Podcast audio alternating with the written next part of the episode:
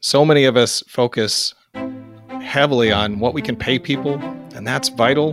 What if that's not enough to get to the outcome that we care about as employers? What more do we need to do to turn our investment in wages into the outcome that drives business value and makes our workers better off? That's Timothy Flacke, Executive Director of Commonwealth, a mission driven nonprofit that builds solutions to make people financially secure. A nationally recognized innovation incubator, Commonwealth partners with leading financial service firms and receives support from respected philanthropic foundations. Earlier in his career, Tim served as an AmeriCorps Vista volunteer in rural Vermont in the fight against poverty and held positions in corporate human resources and risk management. He holds a master's in public policy from the Kennedy School of Government at Harvard University. I'm LuAnn Heinen, and this is the Business Group on Health podcast conversations with experts on the most important health and well being issues facing employers. My guest is Timothy Flacke, and we'll be talking about financial security as key to emotional well being, racial and gender equity, and business outcomes, the importance of emergency savings, and how we can break down barriers to building wealth for low and moderate income Americans. Today's episode is sponsored by Vanderbilt University Medical Center. Vanderbilt University Medical Center is one of the nation's leading academic medical centers and one of the Southeast's largest research, teaching, and patient care health systems. VUMC's innovative and holistic approach to population health ensures care is more affordable, predictable, and easier to manage. Tim Flacke, welcome to the podcast. I'm so glad you're here. Thank you. I'm really excited to, to talk with you today.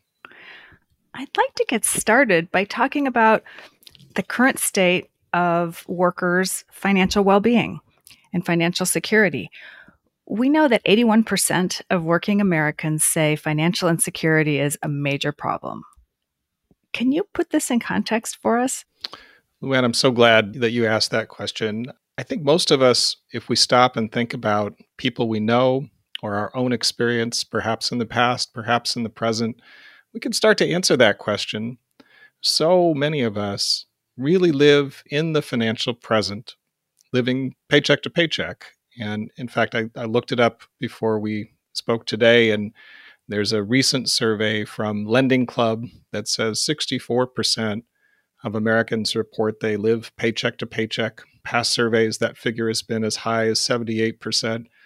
But to me, what it gets at is this reality of really thinking in terms of will I have enough before the next time, you know, when my income comes in? And what am I going to need to do to make sure I can make it to that next paycheck moment? The reason I think that's important is when you're that concerned about what happens in the next, you know, week or two or month, it really produces a lot of anxiety about whether you're going to have what you need. And that has knock on effects for how we show up in the workplace, how we show up as parents in the family, how we show up in our community as citizens. Finance is one of those things that many of us feel is very personal. We tend to assume that our financial situation is a, a byproduct of the choices that we've made, which is, of course, partly true, but not completely true. And so we tend not to want to feature the fact that we are in a state of financial stress and anxiety quite often, many of us. Yet that's the truth for at least a majority of US workers and is really an important starting point.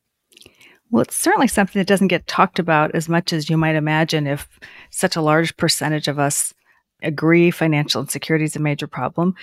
We're not comfortable talking about it. I'm interested in discussing how financial well being strategies can be a lever for achieving the goals that many employers share enhanced emotional well-being, improved equity to start with those two and maybe we then get to business outcomes in a minute. This is a motivator for companies, right? I mean, I think if I were an employer, I'd think I'm giving people good jobs. That goes a long way toward financial security. But I think you're saying that it's not working fully, that there's more that needs to be done. There's still so much anxiety out there. So, what is it that employers can do to improve emotional well being by reducing financial anxiety. I think you're right that most employers really want to do right by their workers generally and right by their workers financially, at least within the window of what they feel they can do. Where it sometimes falls short is that we tend to focus as employers on what I think of as the, the input side obviously wage and wages, trying to pay a fair wage. But even beyond that, for most of us, it takes more than just income to achieve the outcome that I believe we should be aiming for, which is this level of financial security. It takes having access to benefits and tools that allow us to turn that income into stability and hopefully over time an opportunity to grow wealth. And it's that last piece of providing the most appropriate, most tailored, most useful financial tools or benefits that sometimes gets lost in the conversation. Most of us, uh, if we've been in jobs that offer benefits, we expect that that might include health insurance. We expect that that might include a retirement plan, maybe some sort of disability insurance, things of this nature. And all of those are vital, of course. But if you go back to that worker who is, you know, waiting to find out how much this week or this pay period's check was. Did the overtime hours hit, or will that be in next week's check? You know, and they're very much living in the financial present. Something like whether or not there's a good retirement plan, that's kind of a nice to have. It's not a must have. Where their energy is, is am I going to have to go take some form of short term loan? Am I going to have to charge something on my credit card? Am I going to have to juggle who gets paid back because I borrowed some money from friends and family? And yet, if you think about that financial situation, the workplace and employers have less experience with trying to address those sorts of concerns for workers. And of course, it depends on the employer. Not all employers have a lot of hourly workers who are more likely to be financially concerned about the present and volatility and kind of making it through the month. Although you'd be surprised how far up the income spectrum that anxiety stretches. But we look at some of the things that have happened recently in the employee benefit space and the fintech space. One of the things that's blown up is this concept of earned wage access. It's a really uh, straightforward idea, which is that at any given time, most of us have actually earned more pay than we've received because we're typically paid in arrears. And so some innovators have figured out a way to help workers access those earned but not yet paid wages. So I have mixed feelings about this. What I like is it's beginning to say the employer actually is in a good position to help that paycheck to paycheck worker manage day in and day out. And they can offer things like earned wage access to help with that problem. You know, it may be that there are better ways than that particular one, which sometimes involves costs to employees but to go back to your original question, that is an example of something that certainly 10 years ago, and maybe even five years ago, few employers would see as an employee benefit offering or as something that they would be thinking about. And I think it's a positive development that we're now starting to see some of that. And that's that final link in the chain, that last piece that in some cases can allow workers who are receiving a fair wage to turn that wage into the financial outcome that honestly is in the worker's best interest, but also in the employer's best interest, right? That is where that business impact comes from, is when you can create a package of wages and benefits that allows workers to have less anxiety and stress and be more present in the workplace. Well, and one of the very largest employers in the country pioneered that, I think, a couple of years ago. I'm talking about Walmart. And I think that that's a program that has grown and found success in that organization. That's my understanding as well. Let's talk a little bit about the potential to improve equity and gender and racial equity through financial well-being strategies. Absolutely. You know, one of the things that is just the data is so clear is that when you look at who first of all has lower paying jobs, who has greater short-term financial instability, and absolutely who has less wealth, unsurprisingly, people of color, Black and Latin households, women led households are disproportionately represented in those groups. And you know, a big piece of that is the is the discrimination that's led to that, and racism and sexism. And so, given that fact, where an employer or a benefits provider chooses to aim, what their priorities are in terms of which financial issues to make the center of their strategy automatically has an implication for equity.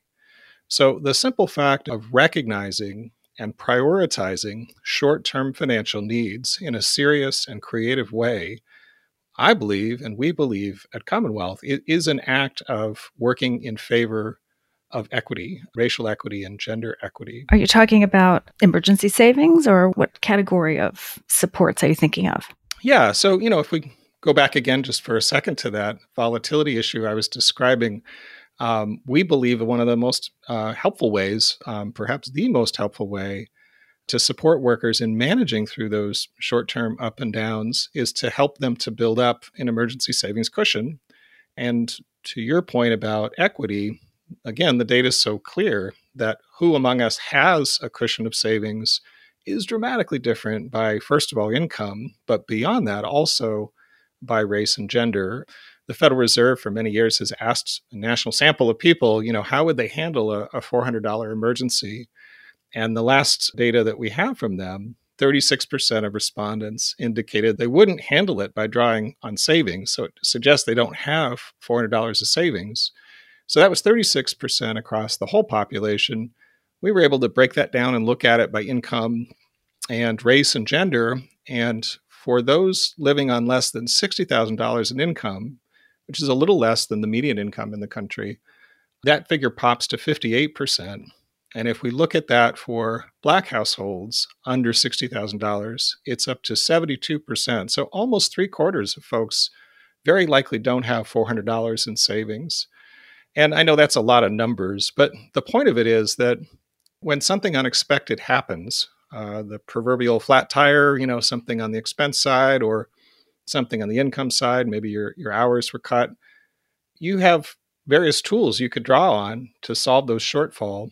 But absolutely, the best one, the one that is most cost effective, most flexible, and crucially, generally leaves people feeling like they had the most agency over the situation is to have your own first line of defense. That's several hundred dollars or several thousand dollars in liquid savings that you can draw on, you know, to solve that shortfall and get through to the next moment when the income comes in. So we're uh, big believers in employers helping to make that possible, helping to support workers and building up that cushion of savings.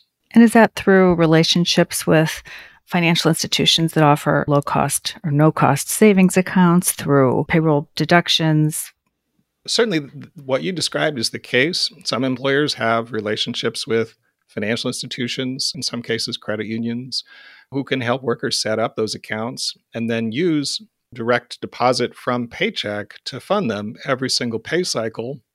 Most employers and payroll systems offer the ability to direct your net pay to multiple destinations, this concept of split direct deposit. And that's a great way to help workers just earmark a little bit from every paycheck for an emergency savings account. A piece that we're really excited about, though, is to integrate liquid savings and emergency savings into the retirement system. We're really lucky in this country. We have a, a really robust workplace based retirement savings system the 401k, the 403b. It's obviously supported by a very sophisticated industry, supported by longstanding public policy really has focused by design on the very long term, on the retirement savings. But if it's true that 64% of us are much more concerned about the financial present, we think it makes sense to stretch that system to also be relevant to and address this short term need. And it really means offering liquid savings features right alongside the long term restricted savings features and in that way, it's just a, a different mechanism to integrate emergency savings capability and emergency savings opportunities into the workplace right alongside the retirement savings. What else could companies do or think about to improve, let's say, the household balance sheets of women and BIPOC populations? Yeah, it, there's so many things, you know, to consider. So let me just throw out a few. None of them by themselves are the solution, but we've seen some employers rethink their contribution strategy to health insurance and much more intentionally design that strategy so that the people with the lower incomes are paying less to achieve the same coverage. So that's a very specific tactical change, but it actually can have a significant impact on equity and to your question, ultimately on those family balance sheets. Our own survey data of employers show that what employees most want is support for healthcare costs. I mean, that's one of their top three interests from their employer when it comes to financial well being. That's a thing, and many are already offering tiered premiums.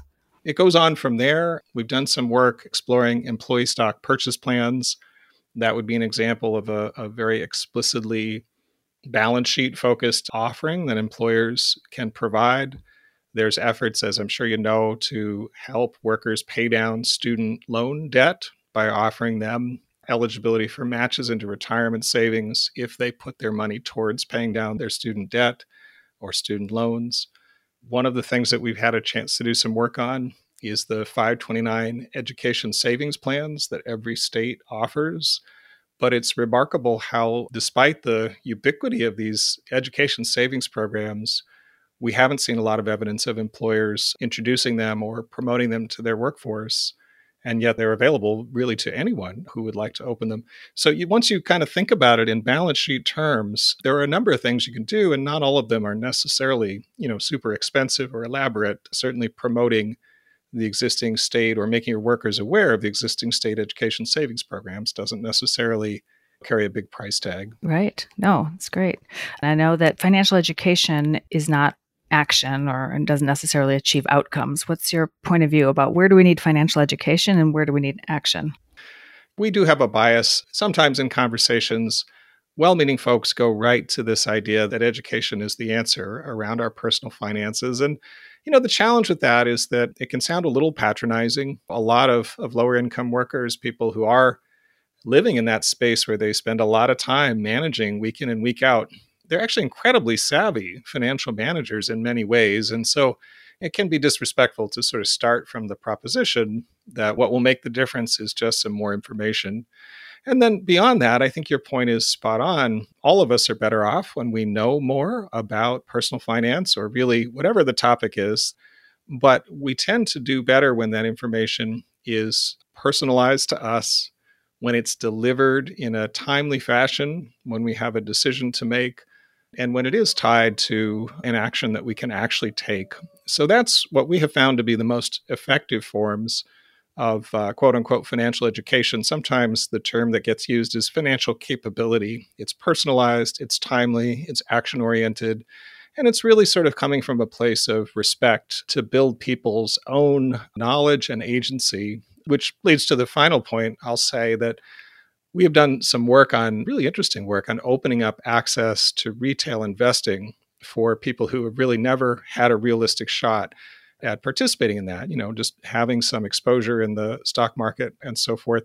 And one thing you hear is that there's a real desire to understand uh, more about how that system works. And as a general rule, if you're responding to a worker or a person's interest to something they've identified as a priority to learn more about, that's a very uh, useful and also safe place to be in terms of thinking about education, much more in the service of the worker who has an issue that they'd like to learn more about. And by the way, they'll learn a lot more effectively if that's the start of the conversation, that it's meeting their need and their interest, helping them get where they've already decided they would really like to go.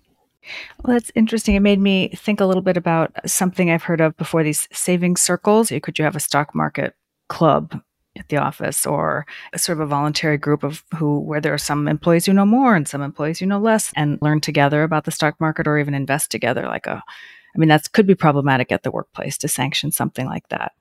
Well, I was just going to say, yeah, there um, a number of thoughts come to mind there. As you probably already know, there's a lot of history with people saving together, often in other countries, this concept of a saving circle. It's actually gotten some traction in the United States as well, but we had not previously seen saving circles saving together for emergencies specifically. Again, these, these short term needs. And we've actually had a chance to do some pilot testing of that and have seen very strong response this was not always in the context of the workplace, but people really like, or at least some people really like that chance to attack a financial goal together in a group. There's an element of peer support. Perhaps there's an element of peer accountability. And most of us just don't like to feel that we're entirely alone in things that can be quite painful. And as we talked about earlier, often you know, a lot of incentives not to really air your honest truths and pains around your finances. So, that concept of a, a, circle focused on emergency savings, we're very bullish on. And I think you're absolutely right that it may well translate to people who maybe for the first time in their lives are exploring something like investing. I hear your cautionary note. You know, as employers, we want to be careful that we're not inadvertently sanctioning unvetted information or, or things of that nature. But I, I think the core insight there is that so often when it comes to financial matters, we're really grateful for uh, whoever can set us up in a forum to find people like us and go on that financial journey together as a group. And I think that's an idea that employers should absolutely hold on to. My guest today is Timothy Flacke, Executive Director of the Boston based nonprofit Commonwealth. We'll be right back. Employers juggling the rising cost of benefits while proactively managing the healthcare needs of their workforce can look to Vanderbilt Health Employer Solutions for guidance and resources. Backed by VUMC's experience as the region's largest private employer, Employer Solutions helps Middle Tennessee businesses create a culture of health by connecting their employees from the C suite to the front lines to Vanderbilt's expertise and care. Learn more at vanderbilthealth.com backslash employers. Well, let's talk about gig workers, contract workers, and how employers can support them. Yeah, I mean, you know, the way I, I think about the gig worker, or sometimes we use the term non traditional workers, in some ways, all of the trends that we've been talking about tend to reach their most extreme in the non traditional or gig workspace. There are certainly upsides to the flexibility of gig work, and we've all read about those. Or maybe recently, I've noticed ads uh, on on uh, on TV or maybe on social media related to that. But the challenge can be that you have even less predictability around your income. And so that concept of near term and volatility, of course, is more pronounced if you have less ability to confidently forecast or anticipate what income you have. So we think in, in some ways it's the most extreme case, or it can be, of the volatility, and the need is just the same. Folks need that access to a place to build up savings. They may need access to credit on quality terms for small amounts and short durations. We actually had a chance to test with gig workers something that many people don't realize is common in the workplace in this country, which is a, a, form of emergency cash assistance. Before we started doing this work, I did not realize that firms as recognizable uh, and large and diverse as Home Depot and JetBlue and Walmart and many others offer some form of an emergency cash benefit or an emergency cash grant. Uh, often they're, they uh, start in response to natural disasters, but some of them extend to other kinds of needs for emergency cash. So we had a chance to test that for gig workers together with an organization called the Workers Lab. We have a whole report on it that you can read up, but it turns out that employers or gig platforms that can make even fairly modest amounts of cash assistance available to their workers in times of crisis can generate enormous goodwill and really solve in the most direct way some of the issues that make it hard for their workers to show up and participate fully in the workplace.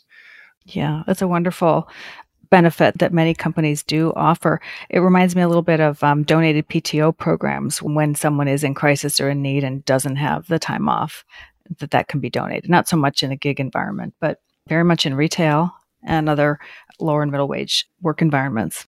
Yeah, with some overtones of the savings circle, right? Yeah. Sometimes we like the chance to, you know, help out our, our fellow uh, workers, our, our teammates, and uh, whether it's donating PTO or working together on a financial goal. Well, I think this gets to where we are today in terms of just the climate. People, I think, are more aware of the collective. And it reminds me of something you've said about how non financial factors do drive financial security.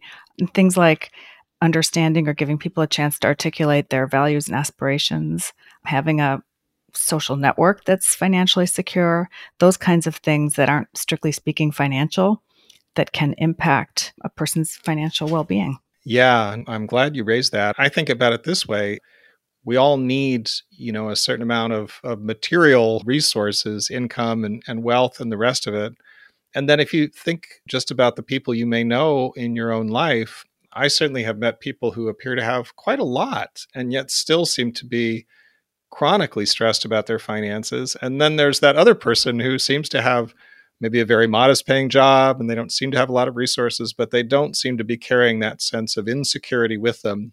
And that's in no way to take away from the primacy and the importance of having, you know, just a, a fair wage. But it is an interesting question if two people with even the same incomes can have very different outcomes in terms of how they feel about their finances.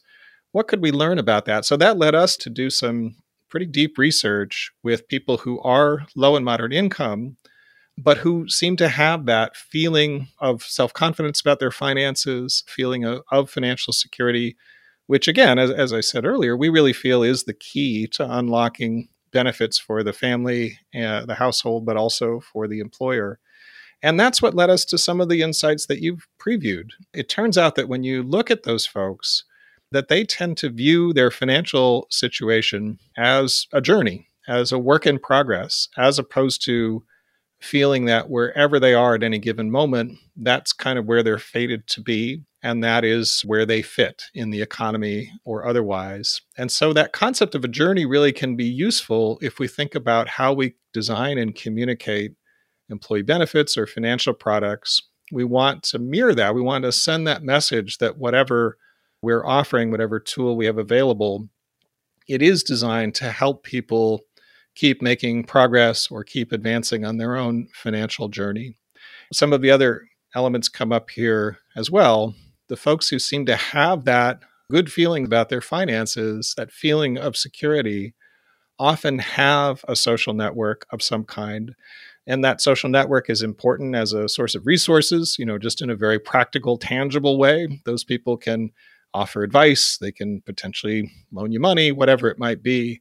But there's also something really important about seeing people like you who are in a good financial situation and recognizing that that is something that's available to you.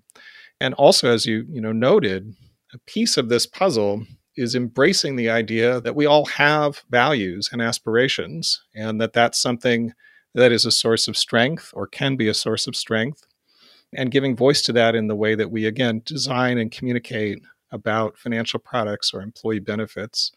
And you know these things like like a lot of wisdom there's uh, something very familiar and common sense about this. But at the same time if you stop to look once you've identified these things very often we communicate whether it's to our workforce or to our customers not in a way that says i know you're going somewhere i know that you know you are not limited to where you are right now in your finances.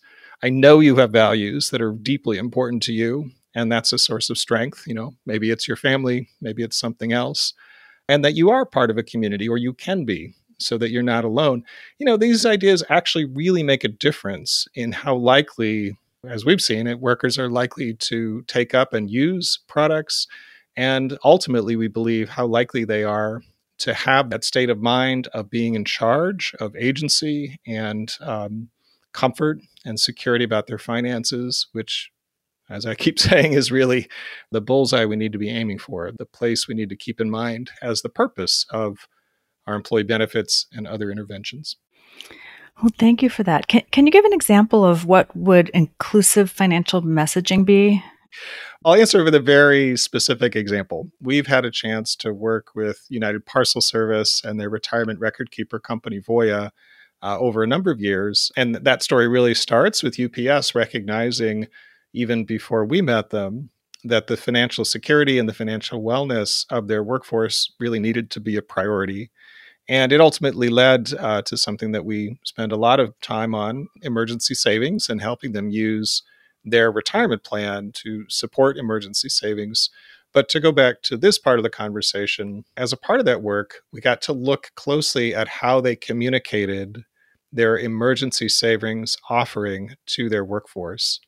The images and language shifted to embrace those concepts I talked about, you know, you can convey or you can reflect people's values if you have, for example, images of families, images of close connection between human beings.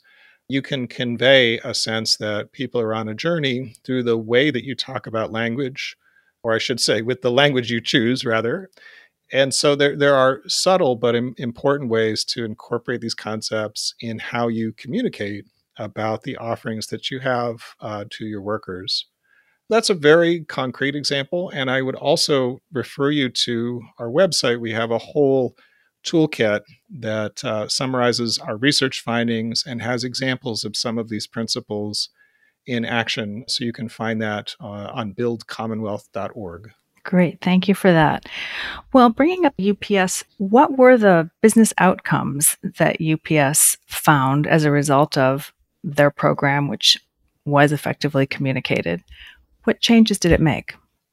Yeah, so it had a, a significant lift in the number of people who were participating in the after tax portion of the retirement plan. And not to get too into the weeds, but that really was the practical way for UPS to give their workers a place to save where they could easily get those funds back out if they needed them. So that was a way to use a feature in their retirement plan for uh, that kind of, I think of it as the shock absorber uh, savings in their lives. So, uh, dramatic increase in the amount of after tax savings as a result of the work, significant increase in the number of people using it, an even higher increase in the fraction of their workforce that was aware this feature was available to them for this purpose. Off the top of my head, I, I think we saw open rates in the email campaign, and this was more than 90,000 workers who were targeted, uh, open rates exceeding 40%. It's just one step in a process. But when you see 40% of a workforce responding to that kind of outreach, it suggests to me at least that you've tapped into an issue that's on their minds.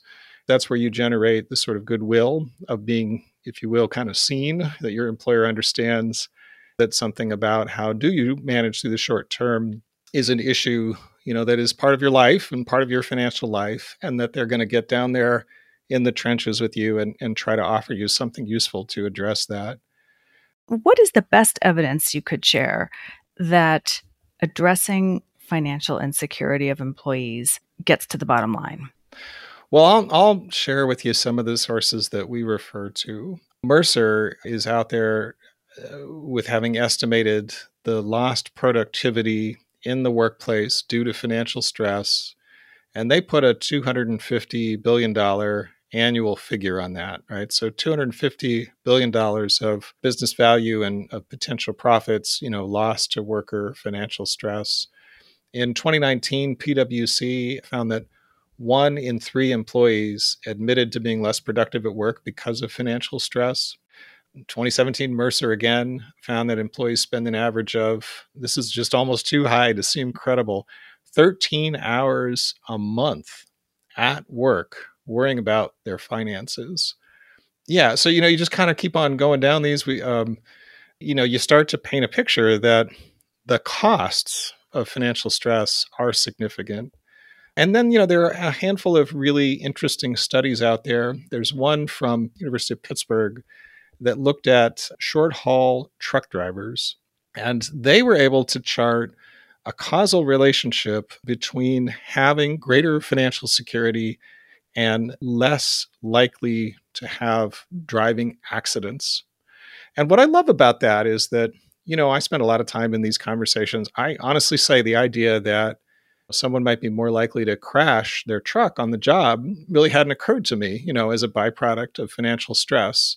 But once I read that finding, I, that makes sense to me. It's the same basic argument, right? There's a little part of that driver's brain is chewing away on what if and how am I going to manage and who am I going to talk to and what about this and is one plus one equals two or three here? I don't know. And and I thought, you know, that makes sense to me. Sure, that person is more likely to be at risk for having an accident. So I mention that because I think the more you bore into it, the more you will find a connection between a bunch of different business outcomes and the financial security and anxiety of your workforce. Think about shrinkage in a retail environment. Think about quality of customer service, right? And, you know, for those of us who are parents, uh, not our proudest moments, but I think we can all relate to when we have a lot on our minds and, uh, you know, maybe we're just a little snappy with the kids or not quite the parent we want to be. And you can see how something like that translates to the workplace, right? It's hard to be patient, you know, in a customer service capacity if you have a lot on your mind. Well, thank you so much for that, Tim. It was great having you on the podcast. Thank you so much. I've been speaking with Timothy Flacke, Executive Director of Commonwealth, a Boston based leader in advancing financial security and opportunity for all. To learn more about his organization's collaboration with employers, financial services firms, record keepers, payroll, and other workplace solutions providers, fintechs, and policymakers, go to buildcommonwealth.org. I'm LuAnn Heinen. This podcast is produced by Business Group on Health with Connected Social Media. If you enjoyed the conversation, please share it and give us a review.